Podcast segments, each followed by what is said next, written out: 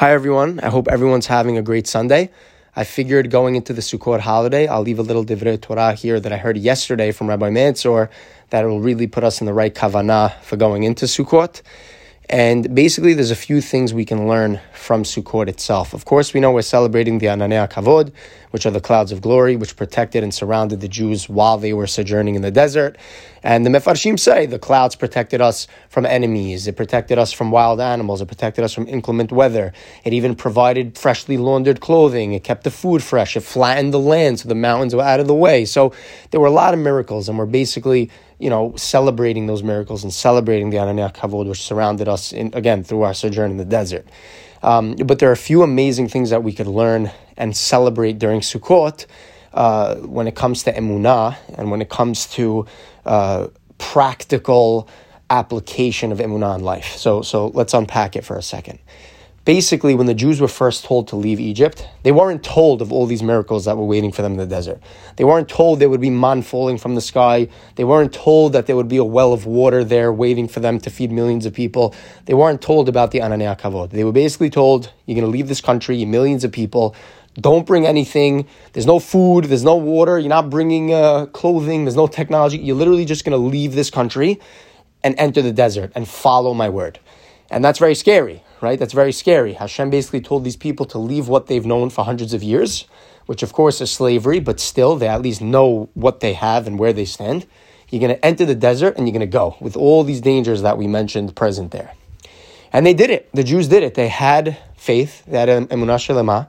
They entered without question, and they went. And there's a lesson there, right? Because they went in not knowing there was Ananei Kavod, and not knowing there were all these miracles waiting for them and blessings to come, the Torah, and of course, eventually entering Canaan and all that. But because they had the faith and they withstood the physical temptations and the physical challenges that were going to get in the way of their ability to do what was right, the reward was waiting for them in the desert. The Ananei Kavod was waiting for them in the desert. And that's a lesson that we could learn in life in general, right? When things look bleak, when things look difficult and challenging, and when it looks like we're facing our own proverbial midbar, when we look like when it looks like we're looking out into an empty wilderness with a lot of dangers and challenges and obstacles. If we have emunah, if we have faith in Hashem, and we do what is right, we follow the Torah, we follow the mitzvot, we follow the word of God, derech Hashem, we will have Ananei Kavod waiting for us. We will have wells of water waiting for us. We will have man falling from the sky, meaning we will have our own miracles in our life waiting for us. If we go to work every day and we have emunah bitachon, that we do our hishtadlut, and God willing, the money will come. The stuff will come. That, that we don't have to work on Shabbat and on holidays. We don't have to work after a certain hour if we want to learn Torah, go to shul. We don't have to work because it's coming from Hashem. If we have that emunah, the ananei kavod, which let's say in that case is the wealth, will come in eventually. You just have to withstand the tests because Hashem wants to see if we're real. Hashem wants to see is this emunah real, or they're just saying, "Oh, I want to." I'm going to pray and I'm going to have emunah and, and it's going to come tomorrow. Because in, in spirituality, reward comes, but it comes much later because Hashem needs us to go through tests to prove ourselves and become vessels that are able to receive the divine blessing that He wants to give us, right? So, same thing with health, right? A person might pray Tehillim and pray to improve his health, and after a week or two, or a month or two, or a year or two, nothing happens. You know, the person gets discouraged and gives up. But in reality, Hashem, you know, Hashem says, right? He ereva he boke. There was darkness, then there was light. There's always darkness before dawn. There's always difficulty and quiet before salvation. So, so we have to keep going. Hashem wants to see: Are they going to keep going? Is the emunah real? Is they are they going to keep the faith and, and continue onwards? Which, which again, is a beautiful, beautiful lesson. And the way this also connects to Sukkot is, as we know, every night we get a different guest, right? Abraham, Yitzhak, Yaakov, you have David, Yosef, Aaron. You have a list of guests that each night come to the sukkah to visit us spiritually. And, um, and what's amazing is these guests each have done this exact thing that we're saying in their entire life. What does that mean? Each of these guests, each of these avot, these tzaddikim, had emunah shelema, they had perfect faith, and they went through tons of darkness. They went through tons of challenges and obstacles and struggles. They went through their own proverbial midbar, but because they kept going, at the end of the day, they received their blessing, they received their success. So, so just as an example, let's take Avraham. Avraham's very obvious because we have 10 tests we could pick, but let's start with his earliest test when he was young. Hashem told him, leave your father's home. Leave. You didn't make money yet. You have no reputation yet. He, he wasn't anything uh, large yet in terms of a personality. He wasn't married, no children. Hashem said, I want you to leave your father's home and go. Okay, where am I going? Doesn't matter. Just follow my word. I'm going to tell you where to go. There's a blessing on the other side. Okay. So he goes. What happens? He his wife gets abducted. He gets married. His wife gets abducted twice. Right? Uh, twice Sarah was taken. Then his son is told to, to, to be slaughtered. He, he, Hashem tells him to slaughter his son.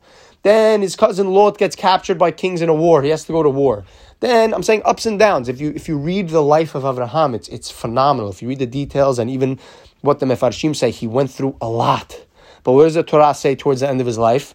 He had his children, of course, which we know, which would eventually turn into Bnei Israel. He was very wealthy. He was one of the richest people, and he was globally famous, right? Because he was converting thousands and thousands of people to to uh, believe in one God, and his name spread across the world. So Abraham got everything he was promised, but it took a lot of time. It took a lot of struggle and challenges, but he kept the faith. He kept going. He, he, he stood the course. You, he, he stuck to the course. And let's think about his son, Yitzchak, very similar situation, right? We mentioned Akedah Yitzchak. What about that? Yitzchak knew that he was destined to be the person that spreads Bnei Israel all over the world. The kids were going to come from him, the tribes were going to come from him, etc. Now he's literally on he's on a mizbeach with a knife inches from his neck. He's about to be cut. Doesn't matter. The Gemara says that that he was happy. He was he was thrilled to do this for Hashem. He had emunah that it was all for the best. And guess what? You know what the Kabbalah says? Before Akedah Yitzchak, he was infertile. Yitzchak could not have children. But because of the Akedah Yitzchak, there was a spiritual transformation, which again, this is Kabbalistic. You won't necessarily see this in the Humash. This is Kabbalah. He was then fertile, and that's what led him to be able to, to become who he became. And of course, Yaakov came from him, things like that. And then let's give one or two more examples. What about Yaakov? Yaakov was also told that he was the future. He was, he was learning Torah all day, right? He was connected to Hashem. What a beautiful life. What a tzaddik. What happens? Hashem makes it where he has to run away from home. His brother's trying to kill him. He works for his uncle and lives with his uncle for 21 years just to get married. He, so, so again, all, all our avot who were promised great things and then did the right thing ended up in challenges and obstacles and darkness, but they didn't lose hope. They didn't say, oh, I'm doing the right thing. Why is this happening to me? What's going on?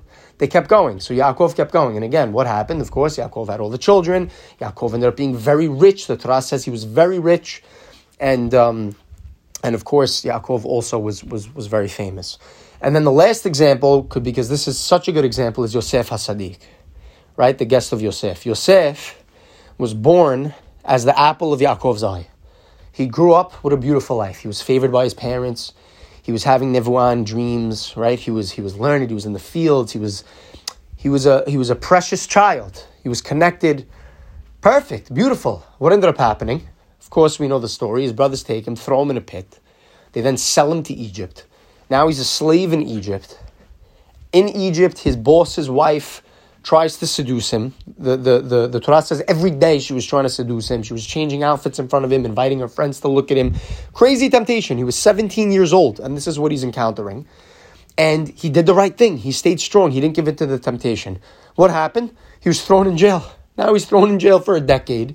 He's being you would think, well, what kind of crazy story is this?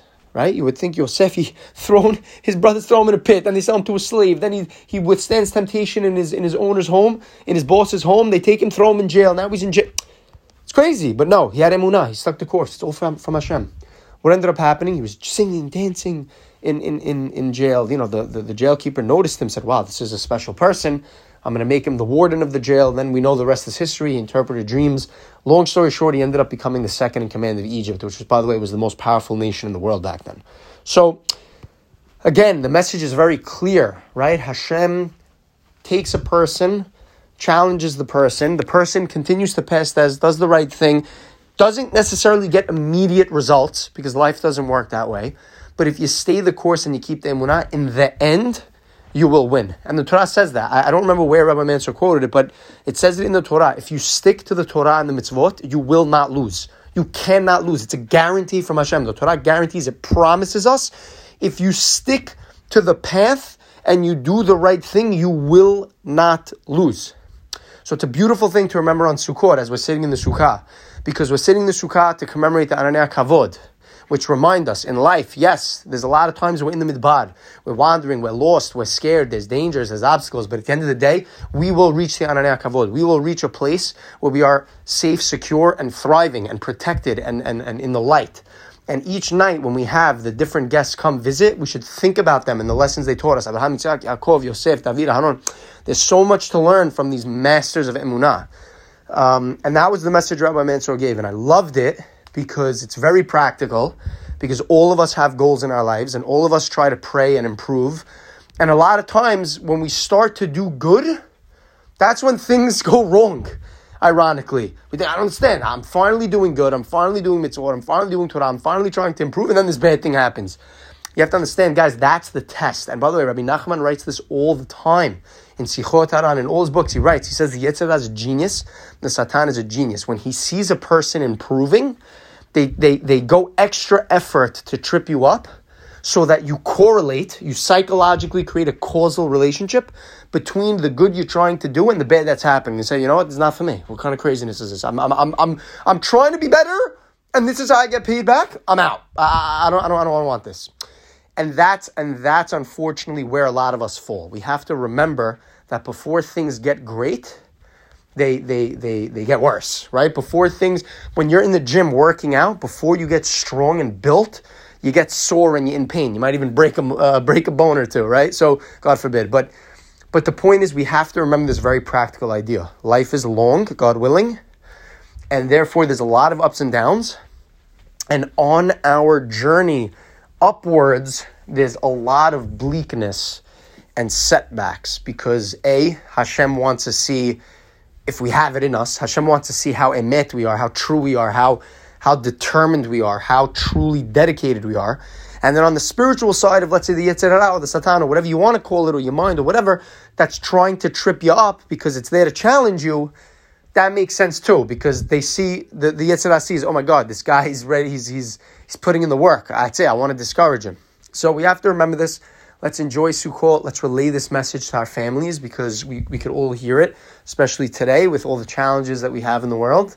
But, but thank God the world is also beautiful. We're learning more Torah than ever. We're, we're making more money than ever to give tzedakah as a community. There's a lot of good things going on.